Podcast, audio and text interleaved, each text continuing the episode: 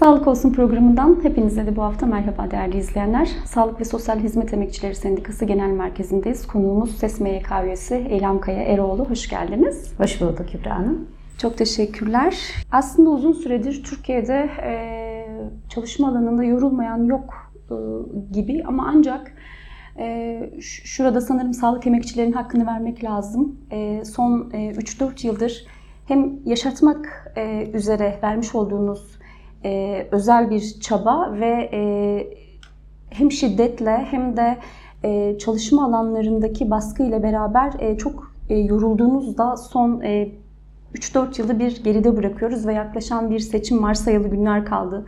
3 gün var. E, 28. dönem milletvekili ve cumhurbaşkanlığı seçimlerini hem seçime yönelik düşüncelerinizi alacağız ama öncesinde şöyle başlamak istiyoruz. Hemen güncel seçimin öncesinde SES Ankara Şube'nin yapmış olduğu bir e, anket çalışması var. Ebe ve hemşirelerle birlikte hem çalışma alanları hem de talepleri üzerinden. Bir bu çalışmanın e, ön bilgileri e, nasıl sonuçlar doğurdu ve e, elbette talepleri sizden dinlemek isteriz. Buyurun. Çok teşekkür ederim ben tekrar. Ee, evet az önce bahsettiniz. Ben de bu alanda meslektaşlarımın hepsinin hemşireler gününü kutlayarak başlamak isterim. Ve aynı zamanda pandemide, depremde her türlü e, sağlık hizmetini sunarken kaybettiğimiz arkadaşlarımızı da anmadan geçmemek olmaz. Onları da saygıyla ve hürmetle anıyorum. E, evet bizler çok yorulduk. E, hemşireler olarak e, gerçekten çok önemli bir insan kaynağıyız. Hem beyin gücü hem emek gücünün bir arada yürütüldüğü, e, bilimin kullanıldığı, sanatın kullanıldığı, bakım sanatının kullanıldığı bir meslek. Ve dünya çapında da ne kadar önemli olduğu, e, ICN temalarıyla Dünya Sağlık Örgütü'nün işte 2020 yılında Ebeler ve Hemşireler Günü olarak e, kabul edilmesini istemesiyle bu mesleğin neden önemli olduğu ortada esasında. Her ülkenin sağlık sisteminin çoğunluğunu, bel kemiğini hemşireler oluşturmakta. Hemşireler iş yükünden, iş gücünden çekildiğinde, iş yükü gibi şiddet gibi, ücret yetersizliği gibi, uzun çalışma saatleri gibi nedenlerle iş yükünden çekildiğinde dünyada sağlık çıktılarında ne sonuçlara yol açtığını bu konuyu takip edenler çok iyi bilmekteler. En azından sağlık sistemlerinin yapıcıları ya da sağlık politikaları yapıcıları hemşirelerin alandan çekilmesiyle yaratılan boşluğun nelere yol açtığını çok iyi bilmekteler.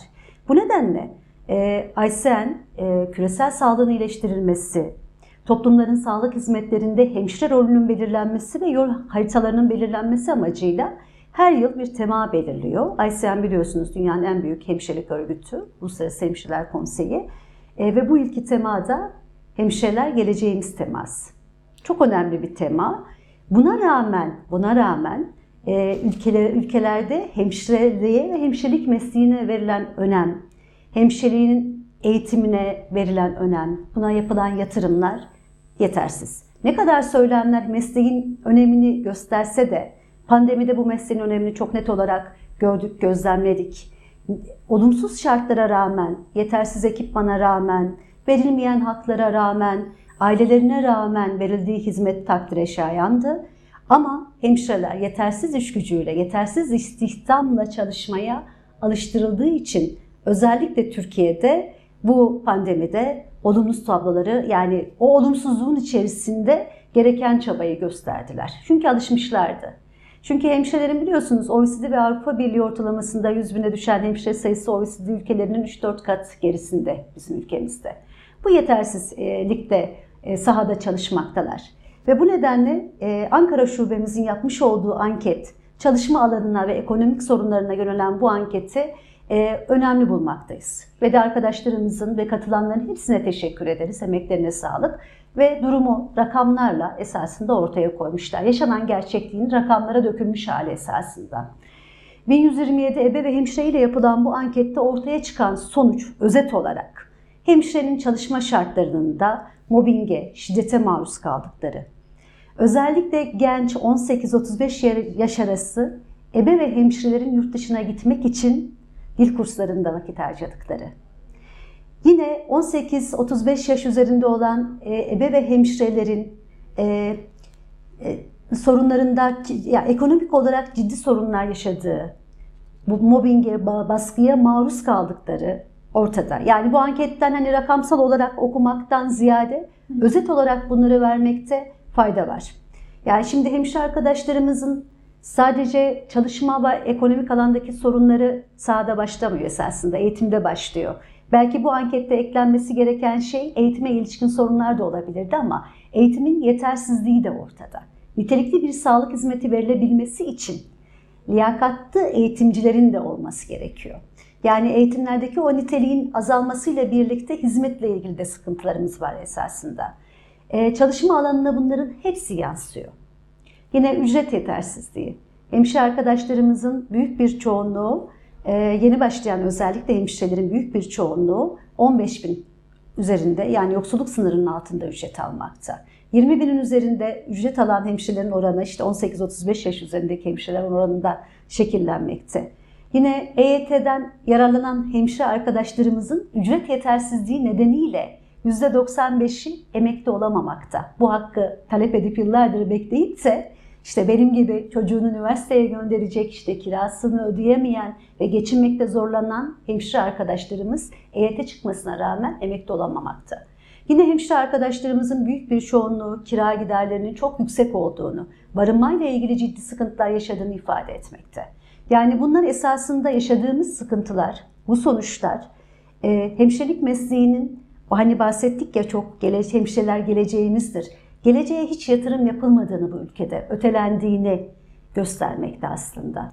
E, bizim amacımız da zaten hep her hemşireler haftasında bunları konuşmak değil. Yılın her günü esasında biz bu sorunları konuşmak zorundayız. Şiddete uğradığımızda, hemşire arkadaşlarımız baskıya e, maruz kaldıklarında, mobbinge uğradıklarında bu sorunları konuşabiliyor olmamız lazım. Aslında biz konuşuyoruz da. E, sendikayız nihayetinde bu tür sorunların hepsi bize geliyor. Ama sorunu çözme noktasında sıkıntı yaşıyoruz. Ve şu an sağlık emekçilerin bir beklentisi var. Az önce de bahsettiniz. Seçimin arifesindeyiz. Sağlık emekçilerine gezdiğimizde hani sohbetlerimizde şu ortaya çıkıyor. Bu yaşadıklarına sorumlu olan, yaşadıklarından sorumlu tuttuğu hiçbir siyasetçiye oy vermeyeceklerini söylüyor tabii ki sağlık emekçileri, sosyal hizmet emekçileri. Hemşire arkadaşlarımızın da yaşadığı sıkıntılar esasında e, hükümetin sağlık politikası, ücret politikasıyla alakalı sıkıntılar. Bu sıkıntıların giderilmesi için gerekeni yapacaklardır hemşire arkadaşlarımız. Taleplerimiz işte bunları oluşturuyor. İnsanca yaşayacak, emekliliğe yansıyacak temel ücret verilmesi. İş barışının yine bu ankette iş barışının bozulmasıyla ilgili beyaz reform, reform adı altında bahsedilen bu uygulamanın %94 hemşirelerinin %94'ü tarafından iş barışının bozulduğu sonucu ortaya çıktı anketimizde. Evet iş barışımız bozuldu. Çünkü bir emeği diğer emekle ötekileştirirseniz, emeğinizi yok görülmesine izin verirseniz orada iş barışı bozulur elbette. İş barışının bozulması neye yol açar? Sağlık hizmetinin niteliğinin bozulmasına yol açar. Doğal olarak sağlık hizmetlerinin niteliğiyle ilgili şu an kimsenin bir sıkıntı yaşamadığını biliyoruz en azından sağlık otoritelerinin böyle bir nitelik e, derdi olmadığını biliyoruz. Çünkü insanlar sağlığa erişmekte güçlük çekiyor. Muayene olmak için, e, ileri tetkikleri yaptırabilmek için 6 ay, 9 ay bizzat kendimiz yani sağlık emekçisi olarak bize randevular verilirken ülkenin e, Hakkari'sinden ne bileyim Ankara'sına varana kadar o sağlığa erişimle ilgili sıkıntılar varken niteliğini kimsenin düşündüğünü zannetmiyorum artık. O yüzden bunlar ötelenmiş sorunlar gibi gözüküyor. Daha acil talepler var esasında. Yeterli oldu mu? Taleplerime e, devam edebilirim. Evet, bence gayet açık oldu. Çok teşekkürler. Ee, tabii dileyen izleyiciler e, sesin e, sitesine girerek de e, anket çalışmalarını tabii. kapsamlı daha olarak kapsamlı hani sayılara olarak da- boğmak çok doğru evet, değil. bakabilirler. Ee, Şöyle devam edelim dilerseniz. Şimdi mevcut seçim yaklaşıyor. Üç gün kaldı. Tabii e, hem heyecan var hem gerginlik var. Ancak e, şöyle mevcut siyasi partiler sağlığa dair e, açıklamalarda bulundular. İşte zaten 21 yıllık AKP iktidarında yaşıyoruz. Onun sağlığa bakışına dair e, çok bir şey söylemeyelim. E, neler yaşadığımızı zaten biliyoruz. E, Yeşil Sol Parti e, sağlığın bileşenleriyle birlikte, yurttaşlarla birlikte aslında mevcut sorunların e, çözümü noktasında e, bir e, refleks göstereceklerini söylediler. Keza Cumhuriyet Halk Partisi ve e, ittifakı da e, buna yakın e, benzer açıklamalar yaptı. Yine en son Kılıçdaroğlu turizm ve sağlık diyerek bir e, akşam konuşması gerçekleştirdi. Yurttaşlarla birlikte sosyal medya üzerinden birleşti. Ee, Üç gün kalmışken tabii siyasilerin bu değerlendirmelerini, sağlığa bakış açısını nasıl buluyorsunuz? Sizin bu anlamda talepleriniz beklenen e, bir açıklama gerçekleşti mi, gerçekleşmedi mi, yeterli mi? Neler söylemek istersiniz? Aslında açıklamalar çok yani doyurucu açıklamalar değildi. Ee, biz net olarak hani emekle sermaye arasındaki o çelişkinin e, halka yönelik olarak, emekten yana olarak bir tavrı net olarak göremedik esasında. Sağlık emekçilerinin yoksullaşmasının nedeni şu, yani sağlık bütçesinden ayrılan pay, bir vatandaş olarak hepimizin bütçeyle ilgili talepleri var ve benim en doğal vatandaşlık hakkım. Yani sağlığın e, iktidara geldiklerinde her kim gelirse gelsin, sağlık emekçisi olarak emekliliğe yetecek temel ücret bana sağlanacak mı? Şimdi sağlık kentleri projesini dinlediğimde ben daha çok orada emekçilerden ziyade sermayeye yönelik bir tutum olduğunu görebiliyorum. Yani en azından böyle okuyorum sağlık turizmiyle birlikte. Çünkü sağlığa, e, sağlık otoriteleri ilk önce hedefi şu olmalı. İnsanların hasta olmaması için, sağlıklı bir toplumun inşası için ne yapılması gerektiğini ortaya koymalı. Öncelikle hedef bu olmalı. Öncelikle böyle bir hedefi net bir şekilde söylemlerinde yer alsa da uygulama olarak nasıl sunacakları konusunda bence e, partilerin açıklamalarında biraz eksiklik var. Daha doğrusu e, belki de hani bu e, iktidara geldikten sonra çekinilecek bir şeydir ama temel olarak emekçiden yana tavırların alınıp alınmayacağı noktasında kafamız esasında karışık. Onu gözlemleyemedik. Mevcut iktidar hani bu tutumunu bizden yana kullanacak mı gerçekten? Sermayeden yana tutum devam edecek mi? Bunu net olarak ben yani bizler Çalış konuştuğumuzda gezdiğimde gözlemlemek istedik ama böyle bir açıklamaya çok net gelmedik. Belki bizim eksikliğimizdir, biz denk gelmedik ama bu tutumu net olarak görmek isteriz biz. Ama göremediğimizi ifade edebiliyoruz çok rahatlıkla. Yani her ne kadar e, pazar günü tüm bu yaşadıklarımıza kısa bir süre ara vermiş olsak da aslında memleketin bir bölgesinde hala e, hayatın normale dönemediği, hala çok e, anormal şeylerin yaşanıp hak, hakikaten insana yaraşmayan koşullarda hem yurttaşların hem e, orada çalışan e, meslek gruplarının da zor koşullarda e, yaşadığını biliyoruz. Deprem bölgesinden bahsediyorum. E, orada çalışmalarınız devam ediyor. E, yanılmıyorsam depremin 95. günü ve hala e, sağlık emekçilerini konuşuyoruz. E, kalacak e, yerleri yok. Temiz suya erişimin olmadığı iller söz konusu. E, hala güvenli çalışma alanları yok. E, en son Türk Tabipleri Birliği bir açıklama yapmıştı 3. ay raporunda. E, alanda ilaç sıkıntısı e, yaşanıyor, e, doğumhane yok. Hatay'da tek bir e, ilçede, özel bir hastanede ve üstelik ücretle doğum yapabiliyor yurttaşlar her şeylerini kaybetmişlerken.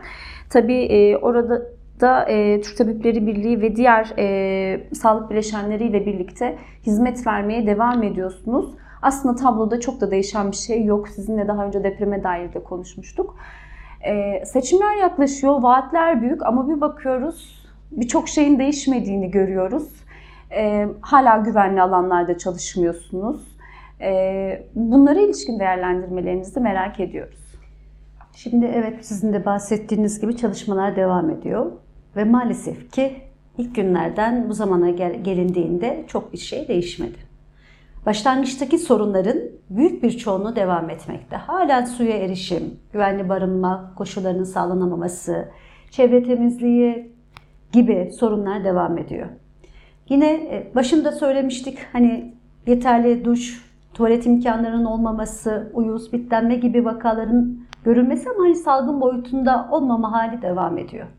Birinci basamak sağlık hizmetleri peyderpey veriliyor. Sürekli kesintisiz bir sağlık hizmeti verilmesi mümkün değil. Hatay, Hatay için özellikle konuşuyorum. Adıyaman'da hani birinci basamakta sağlık hizmetleri verilse de Hatay'da bunun e, verilmediğini, özellikle kırsalda tamamen TTB ve SES e, üyesi arkadaşlarımızın gönüllü sağlık hizmetleriyle oralara hizmet ulaştırıldığını çok net olarak raporlarımızda da görebilirsiniz. Arkadaşlarımızın çalışmalarında zaten gün be gün hem Twitter'da hem sosyal medyada ve raporlarla paylaşıyoruz. Üzülerek söylüyoruz ki yani sağlık sisteminin enkaz altında kaldığını söylememiz abartı değil. Şimdi sağlık sistemlerin organizasyonu ve olağanüstü durumlarda yetkinliği, yeterliliği ve becerisi, başarısı bu tür durumlarda belli olur. Ne kadar kısa sürede yeniden organize olabilmenize bağlıdır. Bu sistemin başarısı, yöneticilerin başarısı yeniden organize edebilme hızına ve kapasitesine bağlıdır.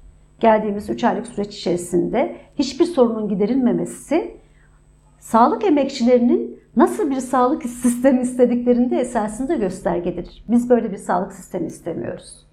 Bizler gerçekten emekçilerin içerisinde yer aldığı, söz karar mekanizmalarında yer aldığı bir sağlık sistemini istiyoruz. Birinci basamak sağlık sistemleri istiyoruz. Neden hastanelerde, hemşire arkadaşlarımız şu an, e, şu an gündemimiz ne biliyor musunuz hastanelerde bizim? Şöyle bir şey var, iş barışı bozuldu. Biz birlik olamıyoruz. Bütün yükü hemşireler kaldırıyor ebeler. Evet çoğunluk biziz. Sadece teşhis ve tedavi ile olmuyor yani doktor teşhisini koyuyor ve bir bakım emeği gerçekleştiriyor. Bunun süresi 4 gün olabiliyor, bunun süresi 12 gün olabiliyor. Bu o süre içerisinde hastayla direkt olarak temasta olan hemşire ebe emeği, ebe emeği. Bu emek şunu söylüyor. Biz bir araya gelemiyoruz, örgütlenemiyoruz. Örgütlenme nedir? Sorunlarını çözebilme kapasitedir, kapasitesidir örgütlenme. Hemşireler bir araya gelmekte zorluk çekiyor çünkü sayıları yetersiz. Sayısı yetersiz olduğu için de çıkarları birbirine dokunuyor. Bir hemşire hayatını, yaşamını diğer hemşireye göre ayarlıyor. Biz yıllık izinlerimizi, nöbetlerimizi birbirimizin yaşamına dokunarak yapıyoruz. Dolayısıyla bütün çıkarlarımız birbirine değiyor. O nedenle bu çalışma yaşamının sağlık sisteminin yaratmış olduğu bütün o yetersizlikler bizim bireysel yükümüz haline gelmiş vaziyette. Bireysel çıkarlarımızın çatışması nedeniyle biz bir araya gelemiyoruz. Hemşire arkadaşlarımız hani şunu düşünüyorlar, biz meslek sendikalarıyla bu sorunu çözebiliriz. Ama şu gözden kaçırılan nokta biz sistemin bir parçasıyız. Yani deprem örneğimiz var, kolonları kesik bir binamız var. Biz hemşireliği meslek tanımı açısından, ücret açısından her türlü iyi koşullara getirdik. Ama bina en ufak bir sarsıntıda kolonları kesik olduğu için yıkılıyor. Dolayısıyla yani siz o temeli sağlam olmayan bir sistemin içerisinde kendi alanınızı, kendi mesleğinizi geliştirseniz bile sisteme bağlı olduğunuz için bu bir gelişme olmuyor. Bu bir örgütlenme olmuyor. Bu bir sorun çözme olmuyor. Yine hani şunu değinmekte fayda var. Hani biz örgütlenme açısından genç sağlık emekçilerini önemsiyoruz. Genç hemşire arkadaşlarımız e, mücadelenin e, yeni başladığını düşünüyorlar. Oysa yıllardır yürütülen bir emek mücadelesi var, bir sınıf mücadelesi var. Genelde okullarda da verilen eğitim kapsamında, hemşirelik eğitimlerinde bu husus gözden kaçırılıyor. Bizim bir emekçi olduğumuz gözden kaçırılıyor.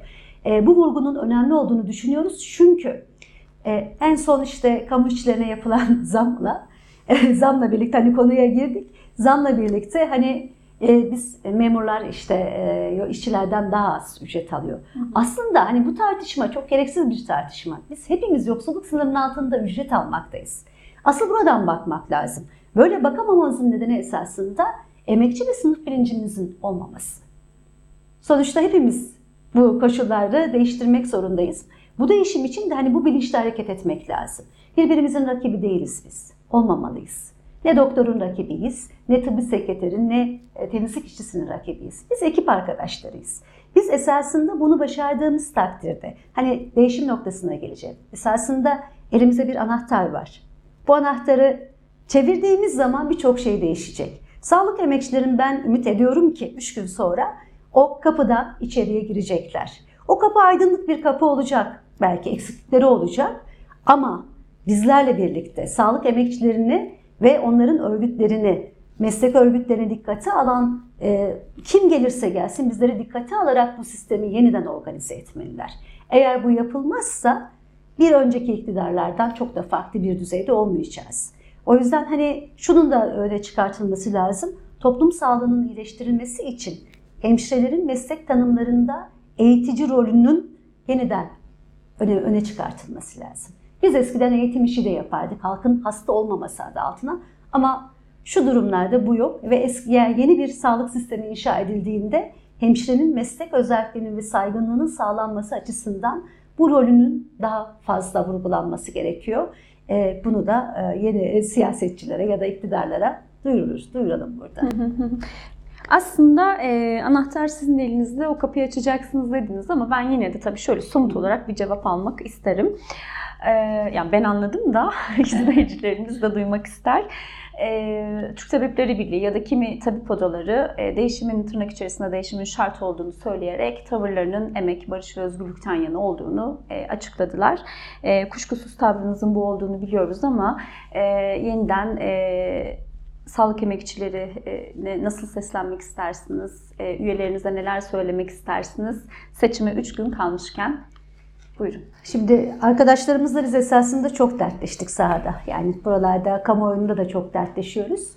Ee, sağlık hakkı için, ee, yine halkın e, kendi, hem kendi haklarımız için, halkın sağlık hakkı için ne yapması gerektiğini bence sağlık emekçileri çok iyi biliyorlar. Şiddet görmememiz için ne yapılması gerektiğini çok iyi biliyorlar. Bu sistemi yaratan asıl sorunu ortadan kaldırmak zorundayız biz. Yani şu an yaşadığımız şeylerin hepsi bir sonuç esasında. Ve nasıl bir sağlık sistemini istediğimizi ortaya koyan sonuçlar. Çünkü bunun acısını pandemide, depremde, her türlü olumsuz koşulda, ücret yetersizliğiyle, kira derdiyle her şekilde yaşamaktayız. Biliyorsunuz kreşlerimiz bile yok bizim. 7-24 hizmet üretilmemizi bekleniyor. E, sürgünlerle, şeylerle tehdit ediliyoruz. Liyakatsiz yöneticiler tarafından kurumların getirildiği durum ortada. Bunları hep birlikte yaşadık. Bunları değiştirmek istiyorsak önümüze bakmak zorundayız. Emeğin hakkını verdiğini düşünen, vereceğini düşündüğümüz e, siyasetçilere biz oy vereceğiz. Yani değişim böyle olmak zorunda. Emeğin hakkının teslim edilmesi gerekiyor. Bu nasıl sağlanır, nasıl yapılır hep birlikte yapmamız gerektiğini düşünüyoruz. Ve halkın o parlamentoda sesini duyuracak vekillerin olması lazım o mecliste. Bizden birilerinin olması lazım. Patronların değil, sermayedarların değil, ne bileyim parasını bastırıp o vekil meclise girenlerin değil, bizim gibi kamu bekçilerin orada olması lazım. Hemşirelerin orada olması lazım. O vekillere ihtiyacımız var. Gerçekten emeğin hakkını teslim edecek, emekçinin değerini bilecek ve bunu koruyacak bir parlamentoyu oluşturmak zorundayız. Anayasa yapılacaksa, 4688 sayılı yasa değiştirilecekse bu vekillerle yapacağız. Bunların kim olduğunu ben herkesin bildiğini düşünüyorum. O yüzden sandığa gittiğimizde o elimizdeki anahtarın değerini bilerek kapıyı açmalıyız. Tercihimizi o yönde kullanmalıyız. Bir değişim yaratmak hepimizin elinde gücümüzü, değerimizi bilerek yaklaşmak zorundayız ve gerçekten kaybedecek bir dakikamız bile yok. Gerçekten değişim istiyoruz. Gerçekten çok tükendik ee, ve iktidar yani sonuç ne olur bilemiyoruz ama eski sonuç olmamalı diye düşünüyoruz. Olduğu takdirde mücadeleye her şekilde devam edeceğiz. Yine bu mücadelemizi yürüteceğiz. Zor olacak belki ama e, bu mücadeleyi bir sendika iktidara bağımlara, bağımlı olarak yapmaz. Her şekilde yapar. Sendikal görevimizdir. O yüzden umudumuz diri olsun. Tercihimizi doğru yapacağımızdan eminiz biz. Çok teşekkürler. Ben teşekkür ederim. Biz de e, umut ediyoruz ki sağlık hizmetine e, çok daha az ihtiyaç duyduğumuz sağlıklı günleri hep birlikte yaşamış oluruz. Çok sağ olun. Değerli izleyenler, haftaya yeniden karşınızda olmak dileğiyle. Hoşçakalın.